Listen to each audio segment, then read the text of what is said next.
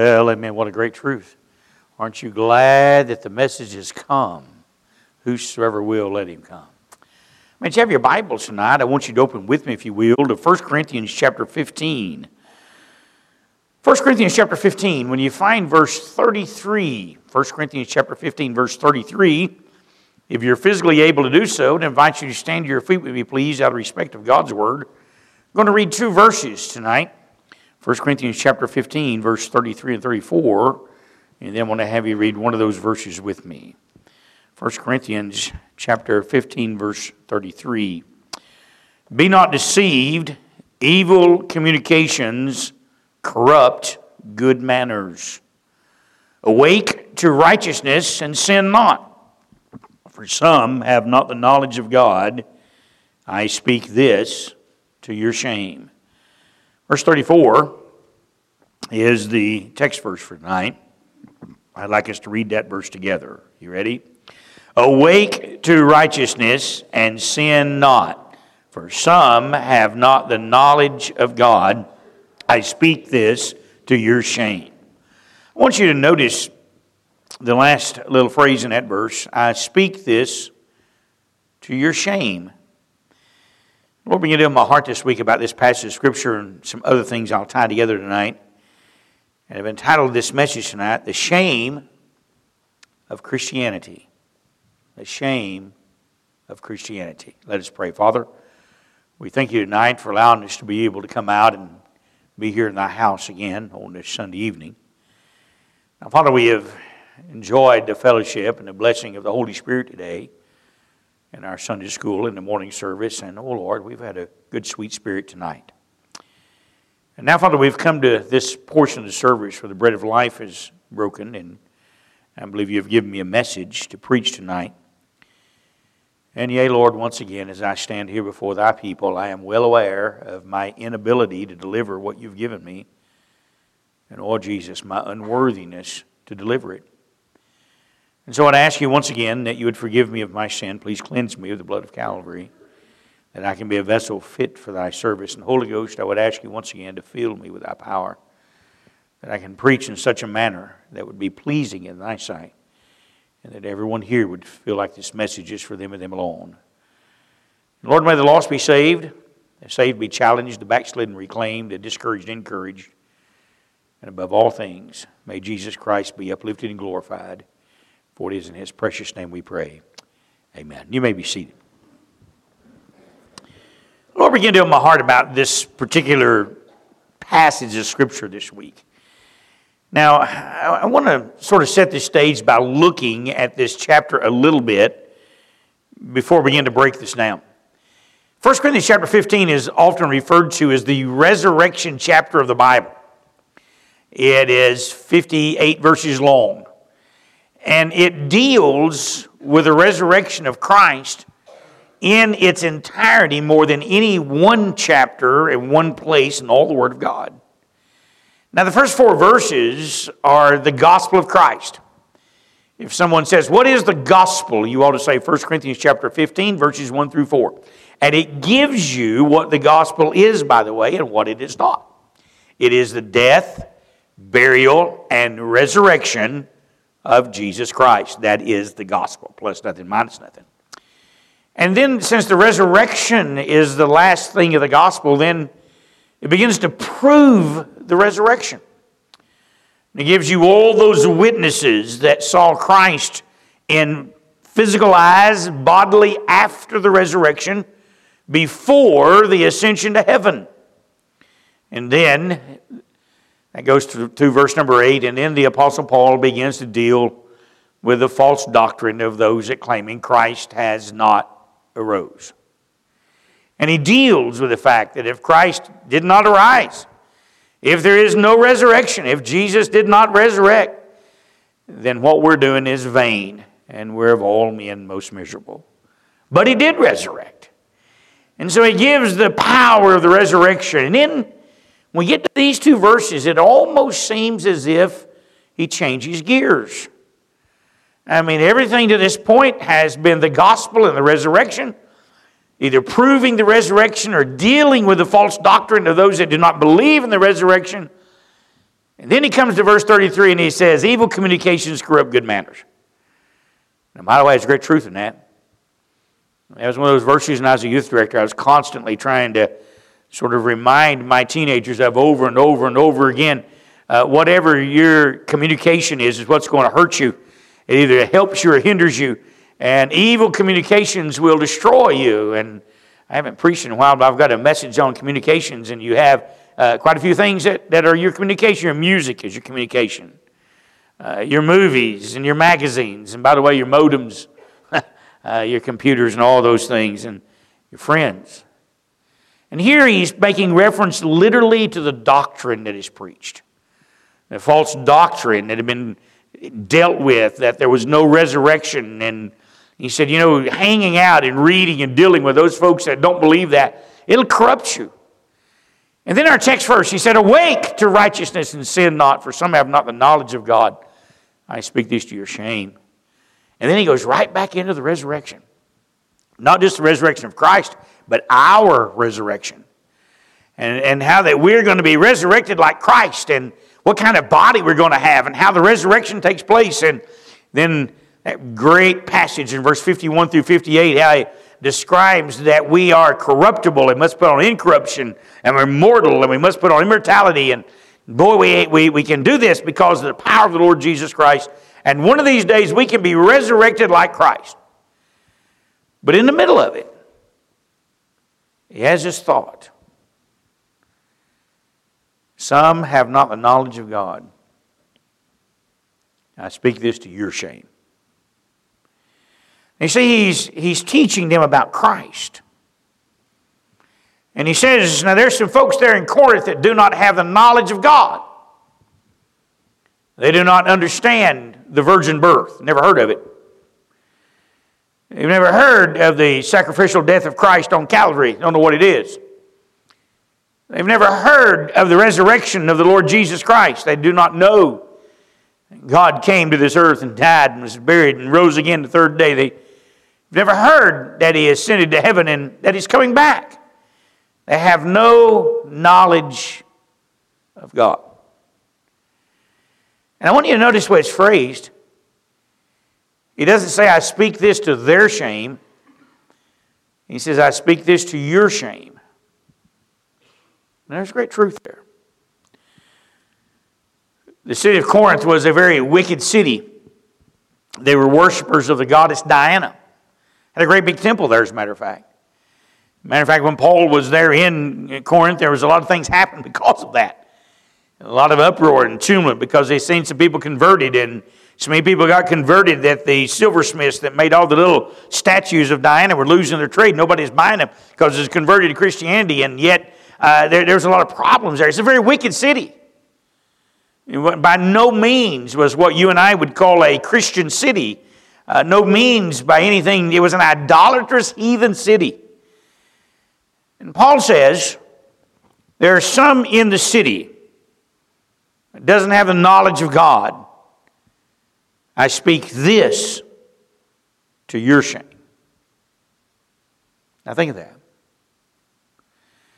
We live in a nation today that is increasingly dark spiritually. We live in a nation today that is increasingly away from God. We live in a time and when the world around us seems that the people that understand who Jesus is is less and less. And whose shame is that? Oh, we, we, we're real quick to blame the world. We're real quick as, as Christians, we want to we want to attack what's wrong. By the way, we ought to stand for what's right. We, we ought to stand against sin. And I can list all kinds of things not in our society that's wrong that we ought to stand against. And, but we ought to speak the truth in love. We ought to love these people and know that they, they, they need Christ and they need to be born again. But if they don't know who Jesus is, whose fault is that? It's ours. It's ours. If there's somebody in Cumberland County, Tennessee, don't know who Jesus is, it's our fault. We, we, we live here. We're the ones that have the ability to knock on their door and introduce them to Christ, or at least give the effort. We're the ones that have the ability to give them a gospel tract and invite them to the house of God. It's our fault. Y'all grasp that? There was a couple of things that happened this week that Lord steered my heart with this. The first one was a letter of one of our missionaries in Thailand. And he was here in the States and he met some people from Thailand. And he's talking to them. And according to everything they can see, there's only 1% Christians in Thailand, 99% something else, and only 1% Christian. And the people they met in Thailand, they said this. They were here in the States, and this missionary is talking to them. And they said, You know, the Christians in Thailand said, We can't tell them from the people it's not. I want to let that sink in just a minute. That is a shame. If the people you work for can't tell the difference between you and somebody that's lost, that's a shame. If the people you and I are around every day and they don't know that we're Christians by our attitude and our lifestyle and our faith, and if that doesn't show through, that is a shame. They ought to be able to know who the Christians are. They ought to be able to know.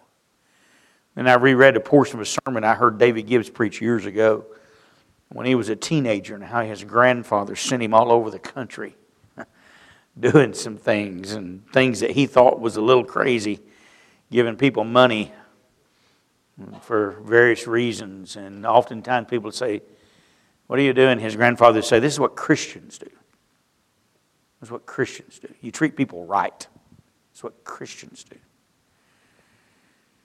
And God began to tug at my heart with those two things this week, and I began to think about this message. The shame of Christianity. It is our shame if our families don't know who Christ is. We might want to blame somebody else, but it's our fault. It's our shame if the people around us don't know. By the way, it's our shame if the world don't know. Now, that's an interesting point. Paul just makes that point, and he goes on. He said, You need to know what the truth is. You need to be proclaiming the truth. It's our shame if they do not know. And then, as God was dealing with me about that, there are two warnings in these two verses, and I want you to notice this, just an introduction. Verse 33 he says, Be not deceived. That's the first warning. He said, Don't you be deceived about this. Don't be misled. Don't let Satan lead you astray. Be not deceived. Evil communications corrupt good manners. True with you. It doesn't matter. When I, when I was a youth director, I'd quote that verse to my teenagers all the time, and I'd say 110% of the time. It's true for adults as well as it is for kids. Evil communications corrupt good manners. And there is a biblical truth here. There is a warning that if I allow some communication in my life that thinks that gets me to think it's not my duty to tell others about Christ, if it's not my duty to be witnessing and testifying about the birth, life, death, burial, resurrection, ascension, and coming again of Christ, if I let that happen, I have been deceived. So, number one, there's a warning be not deceived. Number two, there is another warning awake to righteousness and sin not. God now is warning me not to be deceived, and He's warning me to awake. You got a job to do. Don't be asleep here. You're in this world at this time, and God's got a job for us, so I am not to be deceived. I'm not. I am to wake up and serve God.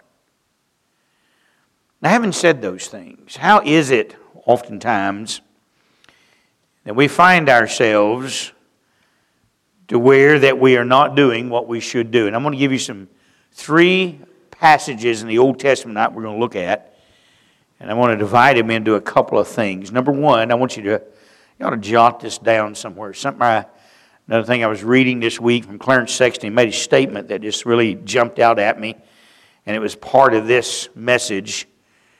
Partial obedience is complete disobedience. It's great truth. You know, jot that down somewhere.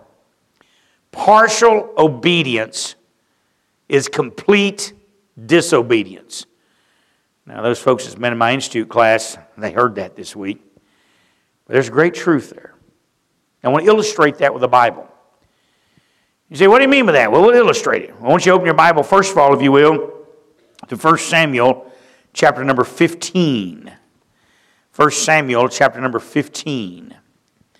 Now, if you're familiar with the Word of God and you're familiar with your Old Testament, you know that 1 Samuel uh, begins to give the history of the nation of Israel, where that it was a change from the judges to the prophets, and then from the prophets to the kings. And there was a change there. Samuel was the last of the judges, the first of the prophets. And, and then you, you had a theocracy before that, and now you become to a kingship where that Saul is the first king. Now, Saul is king of Israel. When he first became king, he was very humble in his own eyes, and he had the right spirit and the right attitude. But Saul only partially obeyed God. He did not do everything that God said to do.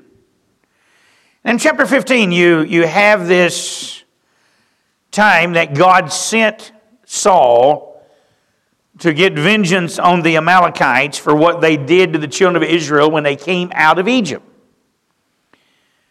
And Saul mostly did what God said do. God said, I want you to go and I want you to destroy everything that breathes.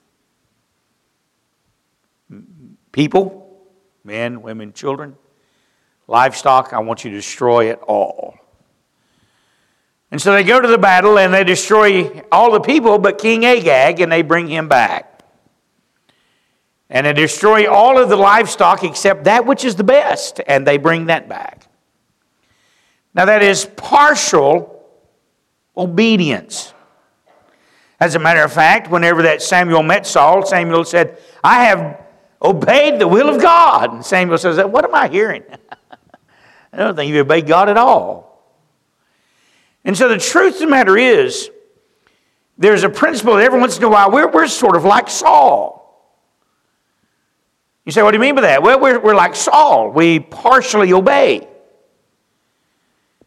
We make excuses for not doing what we know we should do. We'll say, well, I know I should be doing this, or I really shouldn't be doing this, but I'm as good as everybody else. Partial obedience. It is complete disobedience. And so we set the stage here that Saul has partially obeyed God. And Samuel meets him. And so I want to begin reading in verse 22. We've set the stage, and I want you to see what is said here. And Samuel said, Hath the Lord as great delight in burnt offerings and sacrifices as in obeying the voice of the Lord? Behold, to obey is better to sacrifice, and to hearken than the fat of rams. Now, there had been a little, Saul has engaged, and well, the reason I kept the best of the animals is so that we could sacrifice them to God. He's trying to be real religious about this thing. And Samuel says, Do you think God delights in your disobedience to do what you think is right? No, no. God wants you to obey Him. And the truth of the matter is, you know what God wants out of you and I tonight? Just to read the Word of God and do what it says. It's not hard. It's not hard at all. God just wants you and I to read the Bible and do what the Bible says. It's not hard. It, well, the only thing that's hard about it is whether I am going to obey it or not. That's the only decision. Now, I want you to notice the next verse. We often quote verse number 23. And it says, For rebellion is as a sin of witchcraft, and stubbornness as iniquity and idolatry. Because thou hast rejected the word of the Lord, he hath also rejected thee from being king. Now, I want you to notice the judgment now in this partial obedience was complete disobedience. And he says to him, he says, Now listen, you know something? Rebellions has a sin of witchcraft. Well, that was a wicked sin. It was punishable by death. And, and, and anyone that was involved in witchcraft was the total enemy of God. And so when Samuel says, you know, rebellion is as a sin of witchcraft, he says, you know, and, and, and stubbornness. Well, I know I should, but stubbornness. I know I ought to be doing this, but I know I shouldn't be doing that, but stubbornness is as iniquity and idolatry, another sin in the Old Testament punishable by death idolatry. And it's amazing to me how often that we very flippantly do not do what God wants us to do and do do what God doesn't want us to do and make excuses for it as if somehow or another our partial obedience excuses our disobedience. And it does not. And so we find here that in in this passage that he says to him very clearly, You have rejected the word of the Lord. And because you have rejected the word of the Lord, God has rejected you from being king.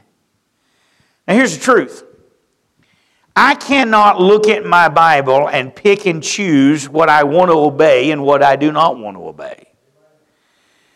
I cannot pick and choose and say, well, I, you know, I like that part. Yeah, that's over here. That seems a little hard. Nobody can really do that. And, uh, you know, I, am just not going to do that. I, I, it, because when I do that, I reject the word of the Lord. And when I do that, God rejects my service. Saul's now rejected from the place of service and position that God had anointed him and put him there. And his rejection is because he's rejected the word of the Lord. Oh man, I could, I could stay here all night. We, we, we could talk about all kinds of things that God has lined out. And I have to decide am I going to do what God wants me to do? Well, if I rejected any of that, I'm, uh, I'm in trouble. I mean, my goodness, we can start with salvation. When someone refuses to be born again, they've rejected the Word of God. Someone is saved and they refuse to be baptized, they've rejected the Word of God.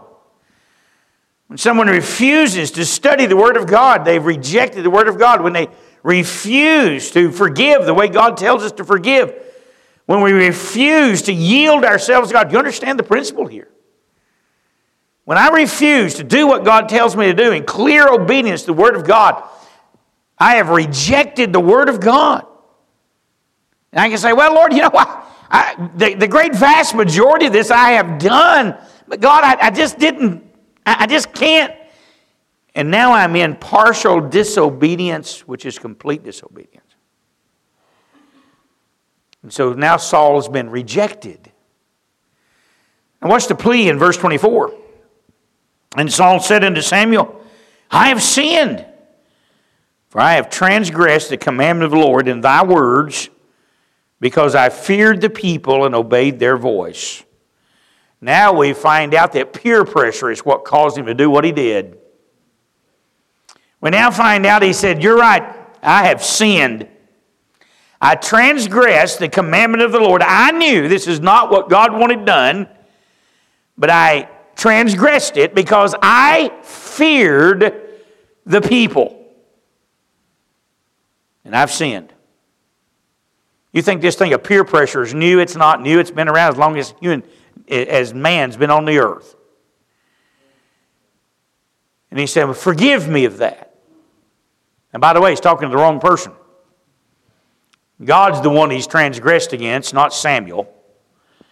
Samuel cannot forgive him for his sin against God. Only God can do that. And you find here that, that he has transgressed the commandment of God because of peer pressure. By the way, that's you and I are going to face that. You're going to have all kinds of people that's not going to want you to follow God in some area of your life. And, and we could, I could stand here all night tonight and talk about all kinds of things and not even hit the thing that you're going to be hit with, but I guarantee that whenever there's some area of your life and you've got the peer pressure, whether it's from family or friends or from people that you're around, society, work, school, whatever it may be, and you've got this peer pressure and you you give into that because you're afraid of what they're going to say, afraid of what they're going to do. You have transgressed the commandment of God. Boy, Saul knew that. He knew that. His partial obedience was complete disobedience. Now keep reading the next verse, verse number 25. Now therefore I pray thee, pardon my sin and turn you with me that I may worship the Lord.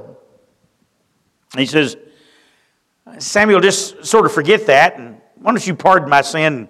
You, let, you and I just worship God together. Now, I want you to watch Samuel's answer. And Samuel said unto Saul, I will not return with thee, for thou hast rejected the word of the Lord, and the Lord has rejected thee from being king over Israel. Samuel says, Now listen, You rejected God and God's rejected you. I have no power over that. I have no power over that. I cannot change that. By the way, Samuel begged God to change it. He wept over him. And later on, God says, Why are you weeping over? I've done rejected him. Now, here's the point. I can come to a point to where that I partially obey God, and then I disobey him in some way, I transgress something. And I do that enough. And God says, okay, Mike, I'm done. I'm done. Boy, I sure don't want to be that. You see, part of the shame of Christianity is because we only partially obey God. Part of the reason that people do not know who Jesus is is because we're like Saul and we only partially obey and we allow the peer pressure to cause us not to obey. We allow the pressure of people and the fear of what they will do and say and what it will cost us and all kinds of other things. And we, we, we allow that to cause us to partially obey, and we find ourselves like Saul. And partial obedience for Saul was complete disobedience, and God rejected him from being king. Now, I want to give you another one. This is probably one, to me, one of the saddest things in all the Old Testament. I want you to go to 1 Kings chapter number 13. Now, let me set the stage for this while you're turning there. By the time we get to 1 Kings chapter 13, David had been chosen by God to be king in Israel. He had been king 40 years in Israel and he has died. And then his son Solomon had become king for another 40 years, and he has died. Now, Solomon, in the end of his life, by the way, had partial obedience. And as a result of his partial obedience, God took the kingdom out of his hand and rent the kingdom from him and only left partial the southern kingdom to David because of David and his children and took the rest of the kingdom away from him. Now, the northern kingdom, which was the other 10 tribes of Israel, there was a man named Jeroboam that God raised up to rule Jeroboam, uh, raise the northern kingdom. God raised him up, sent a prophet to talk to him, and Jeroboam is following God. Rehoboam, Solomon's son, becomes king in the southern kingdom, and then Jeroboam gets nervous. You see, the, southern, the northern kingdom is still serving Jehovah God. The temple is still in the southern kingdom. And Rehoboam gets nervous. And Rehoboam says, Ah, boy, I tell you what, I can't have people serving God. Why, they're going to go back down there to that temple in Jerusalem and they're going to go down there, them three feasts out of the year. They're going to take their sacrifices down there. They're going to continually be going to Jerusalem. They're going to continually be under the influence of uh, Rehoboam. And then they're going to, their hearts are going to go back to Rehoboam. They're going to kill me. And Jeroboam says, I tell you what I'm going to do. I'm going to make my own religion. And he builds two calves. And he puts one of them in Bethel, and the other he takes all the way to Dan. And he tells Israel, These are your gods. And he has people to begin to worship those instead of worship the Lord God Jehovah. And now there is complete disobedience from Jeroboam. But in chapter 13 of 1 Kings, I'm not concerned with Jeroboam as much as I am with an unnamed prophet. So we've set the stage for what's going on. There is this idol worship, this idolatry in the northern kingdom that is started by Jeroboam. And he's got all of, he's got these two calves, and they're they're worshiping these calves. And by the way, he's saying these calves brought you out of Egypt. Man, sounds reminiscent of what they did in the wilderness there. And now you, you find that God sends an unnamed prophet to deal with Jeroboam in chapter 13. And I want to begin reading there, and I want to show you something. And behold, there came a man of God out of Judah by the word of the Lord into Bethel, and Jeroboam stood by the altar to burn incense. So here's a man of God, and he comes out of Judah, the southern kingdom, to the northern kingdom. And he comes to Bethel as Jeroboam is standing there and burning incense on that altar to that idol. Y'all got the picture. Now, watch what happens.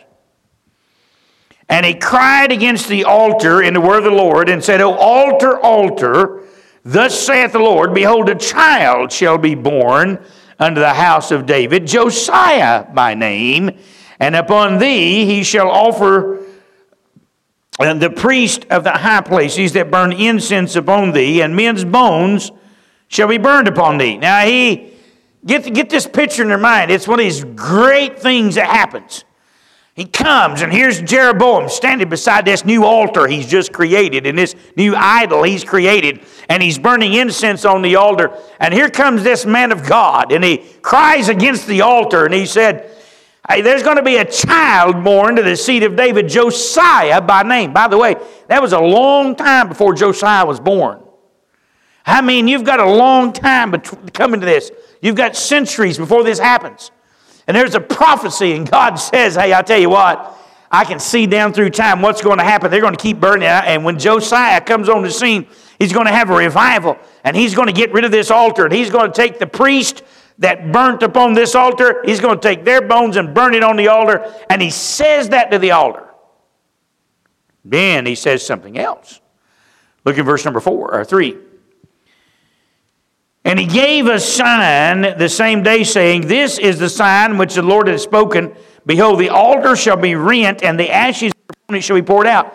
He says, by the way, to prove that God sent me, this altar is going to be rent or broken, and the ashes that are on it are going to be poured out. Now he says that. Now here's Jeroboam standing there listening to this. And he, and he makes that prophecy, the judgment of God. Now, notice verse, uh, verse number four. And it came to pass when the king Jeroboam heard the saying of the man of God, which had cried against the altar in Bethel, that he put forth his hand from the altar, saying, Lay hold on him. And his hand, which he had put forth against him, dried up, so that he could not pull it in again to him. Well, it's always been one of these great things, the power of God in my mind. Here Jeroboam is, the king and he's got his hand on this altar, and this prophet comes, this unnamed prophet, and he says this against the altar, and Jeroboam looks up and he says, Lay hold on him, and his hand just withers up and he can't get it back in. Oh my. Now, whose side do you want to be on if you're standing around there? Now, keep reading. Next verse. The altar also was rent, and the ashes poured out from the altar according to the sign which the man of God had given by the word of the Lord. At the same time, Jeroboam's arm gets withered and can't pull in. The altar's broken in half, just rent in half, and the ashes are poured out on the ground. This man is a man of God, and God has sent him, and there's no doubt of anybody that's watching that God is in control. Y'all with me? Keep reading. And the king answered, verse 6 And the king answered and said unto the man of God, Entreat now the face of the Lord thy God, and pray for thee that my hand may be restored to me again. And the man of God besought the Lord, and the king's hand was restored to him again, and it became as it was before. So, man, Jeroboam realizes, I am in trouble. and this is a man of God. And so he asks him to pray. He does, and God restores his hand. And by the way, Jeremiah, Jeroboam's whole mind has been changed by this point. You couldn't have something like that happen to you and continue to be a kind of rebel that you was before. Jeroboam has not. God has his attention by the obedience of an unnamed prophet. And if this ended here, and this is all we had in chapter 13, that altar probably would never have been restored. Those golden calves would have been destroyed. And we might have had a different history of the northern kingdom. But sadly, it doesn't end. This great prophet that had this great power is now going to suffer some great shame because of partial obedience. Keep reading the text. Verse 7 And the king said unto the man of God, Come home with me and refresh thyself, and I will give thee reward. And the man of God said unto the king, If thou wilt give me half thine house, I will not go in with thee, neither will I eat bread nor drink water in this place. For so it was charged me by the word of the Lord, saying, Eat no bread, nor drink water, nor turn again by the same way that thou camest. So he went another way and returned not the way that he came to Bethel. And so Jeroboam says, Come home with me and I'll reward you. I've learned my lesson. Nope, can't do it. God told me I can't eat here. God told me I can't drink the water here. God even told me not to go the same way home. I've got to go a different way than I came. I'm not allowed to do that. And the man of God left, and Jeroboam, by the way, let him leave. Next verse. Now there dwelt an old prophet in Bethel, and his sons came and told him all the works that the man of God had done that day in Bethel. The words which he had spoken to the king, them they told also to their father. So there's an old prophet in Bethel. I've often wondered why he wasn't crying against the altar. He was a man of God. Why wasn't he saying something against this altar in Bethel? Probably because he was afraid of Jeroboam. His sons come home and tell him what happened, tell him what the prophet said. Verse 12. And their father said unto them, What way went he? For his sons had seen what way the man of God went, which came from Judah. And he said, Son, saddle me the ass. So they saddled him the ass, and he rode thereon. And he went after the man of God, and found him sitting under an oak. And he said unto him, Art thou the man of God? Uh, art thou the man of God that camest from Judah? And he said, I am. And he said unto him, Come home with me and eat bread. And he said, I may not return with thee, nor go in with thee, neither will I eat bread nor drink water with thee in this place. For it was said to me by the word of the Lord that thou shalt eat no bread nor drink water there, nor turn again to go by the way that thou camest. I want you to notice here's a man of God. God has told him what to do. And now another man of God is speaking to him, trying to get him not to do what God had told him to do. Now, this is a little different than, than Saul. Do you understand this? Saul is under peer pressure from the people. Here, this man is a man of God doing what God told him to do by the word of God. And here comes another fella that claims to be a man of God. And he is now trying to get him to do something that God's told him not to do. But I want you to notice what he says to him. Next verse, it's a sad verse. Verse number 18. And he said unto him, I am a prophet also as thou art.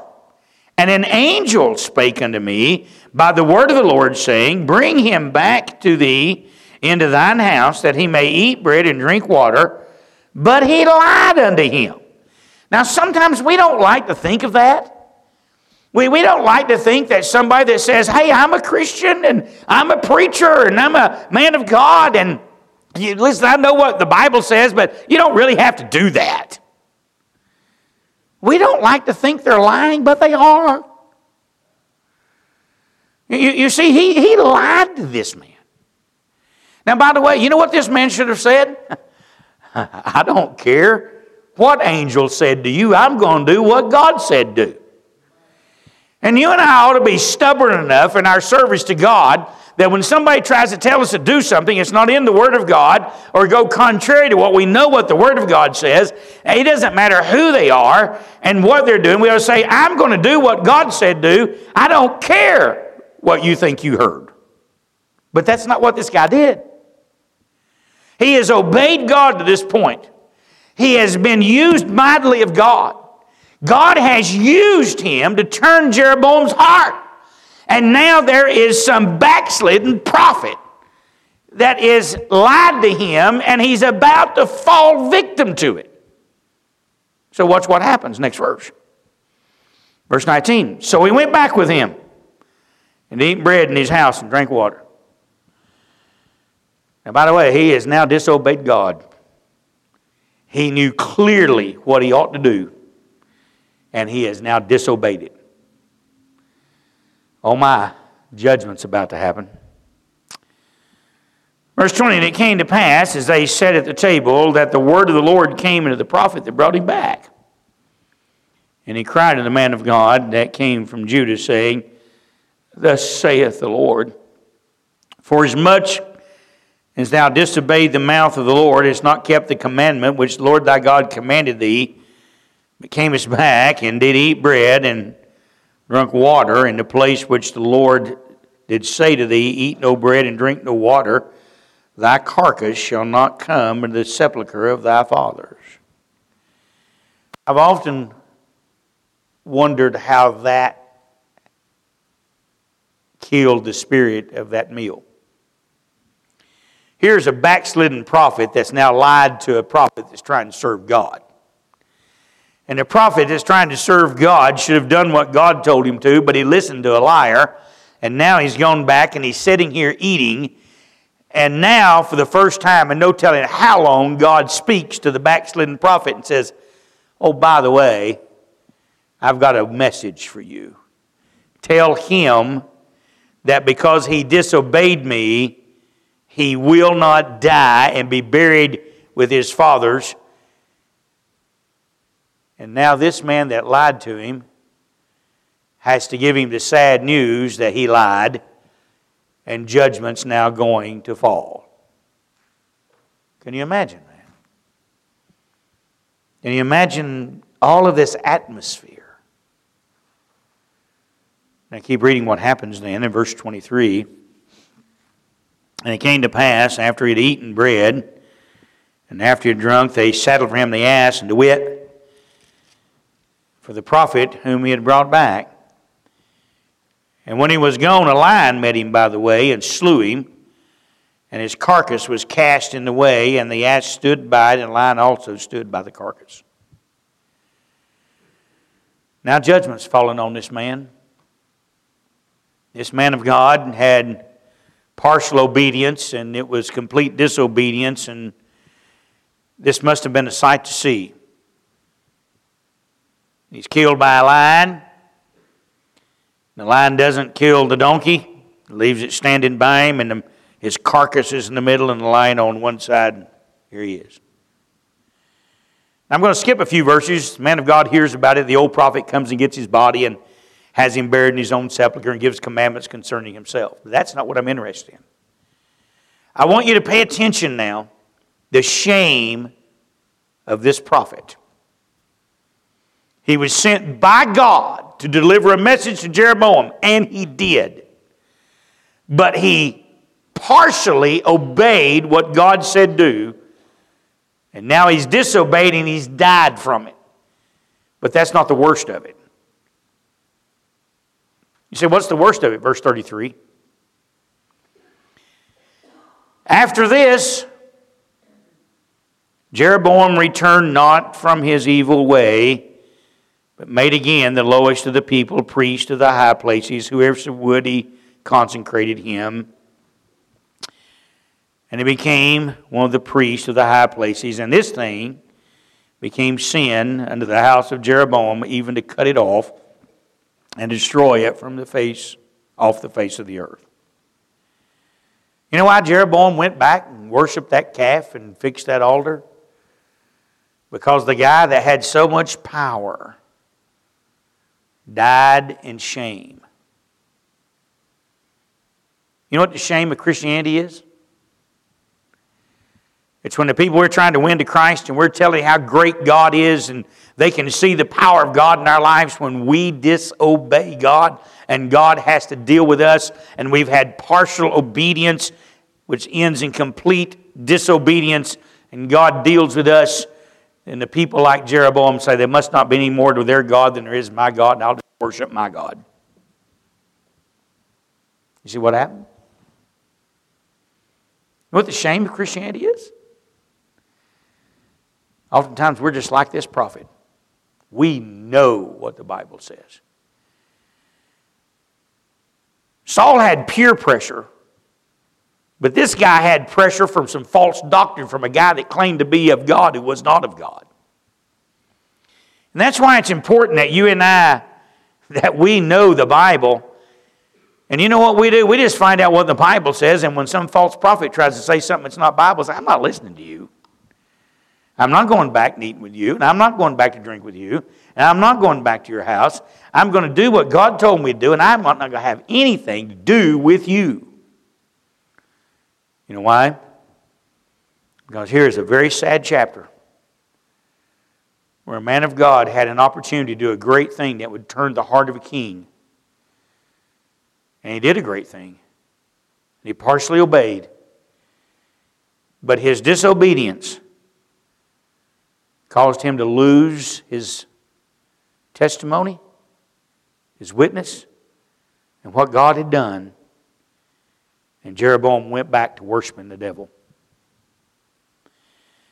I've been in this thing long enough now that I've seen people that God was using, and then they did some wicked thing and lost their testimony. Something they should not have. And oftentimes, you know what started it? It wasn't peer pressure from people. You know what it was? Some false prophet come up to him and said, I'm a prophet like you. I'm a Christian like you are. Oh, I don't believe the Bible is perfect, but that's not important. I don't believe uh, that God is this God of judgment. And uh, we're not going to preach against sin, but we, we, we love the same God. And next thing you know, they're off into some, something they ought not to have been into. And judgment falls and they've lost their testimony. Shame of Christianity. Partial obedience is complete disobedience. One more and I'm done for tonight. I'll make it quick. Go back, if you will, in your Bible to 2 Samuel chapter 12. Now, 2 Samuel chapter 12, if you're familiar with your Bible, you're familiar with this passage very well.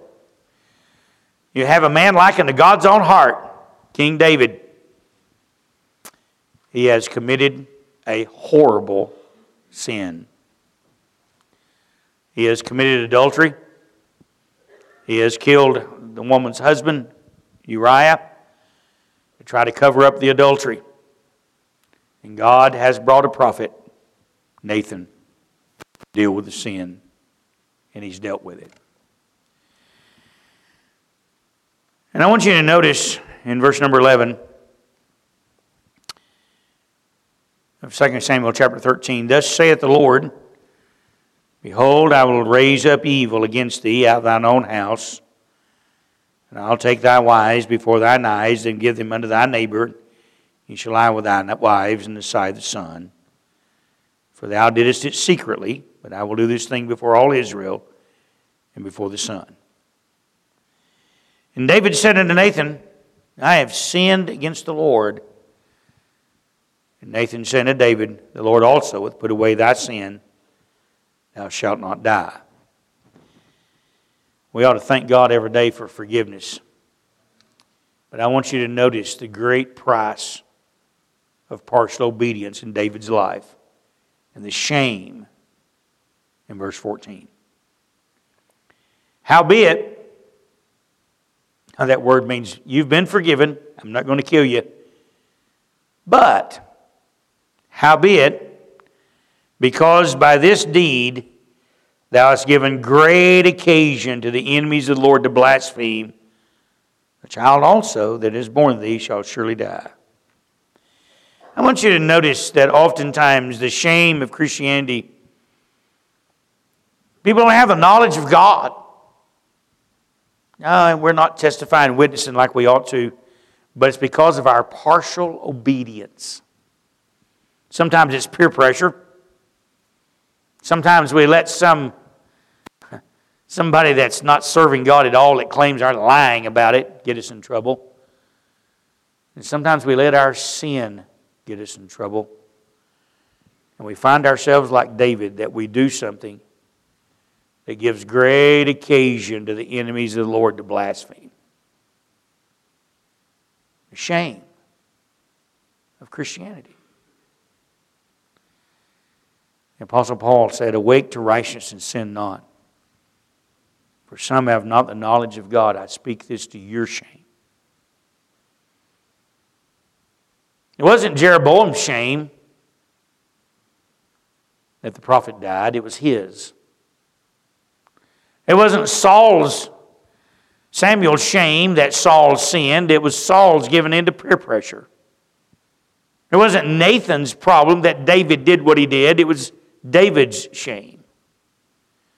All three of those caused the enemies of God to blaspheme, and it hurt the faith of God, and it caused people not to have the knowledge of God that they should have. We come all the way to the New Testament tonight.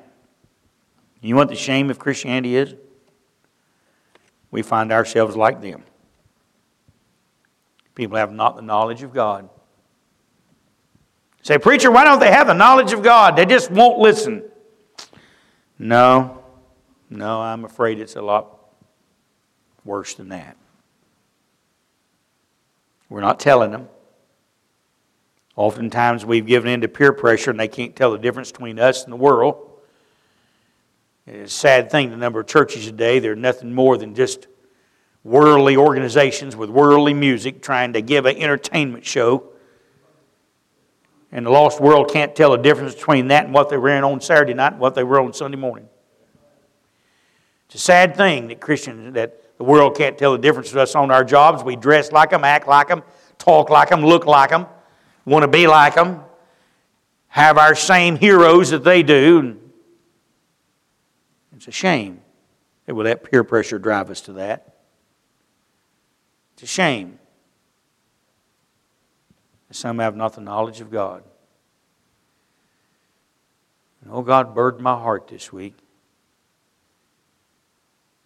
that I need to do something about my shame. And that is just repent and ask God to forgive me and come back where I need to be. And by the way, I can only deal with Mike. I can't deal with nobody else.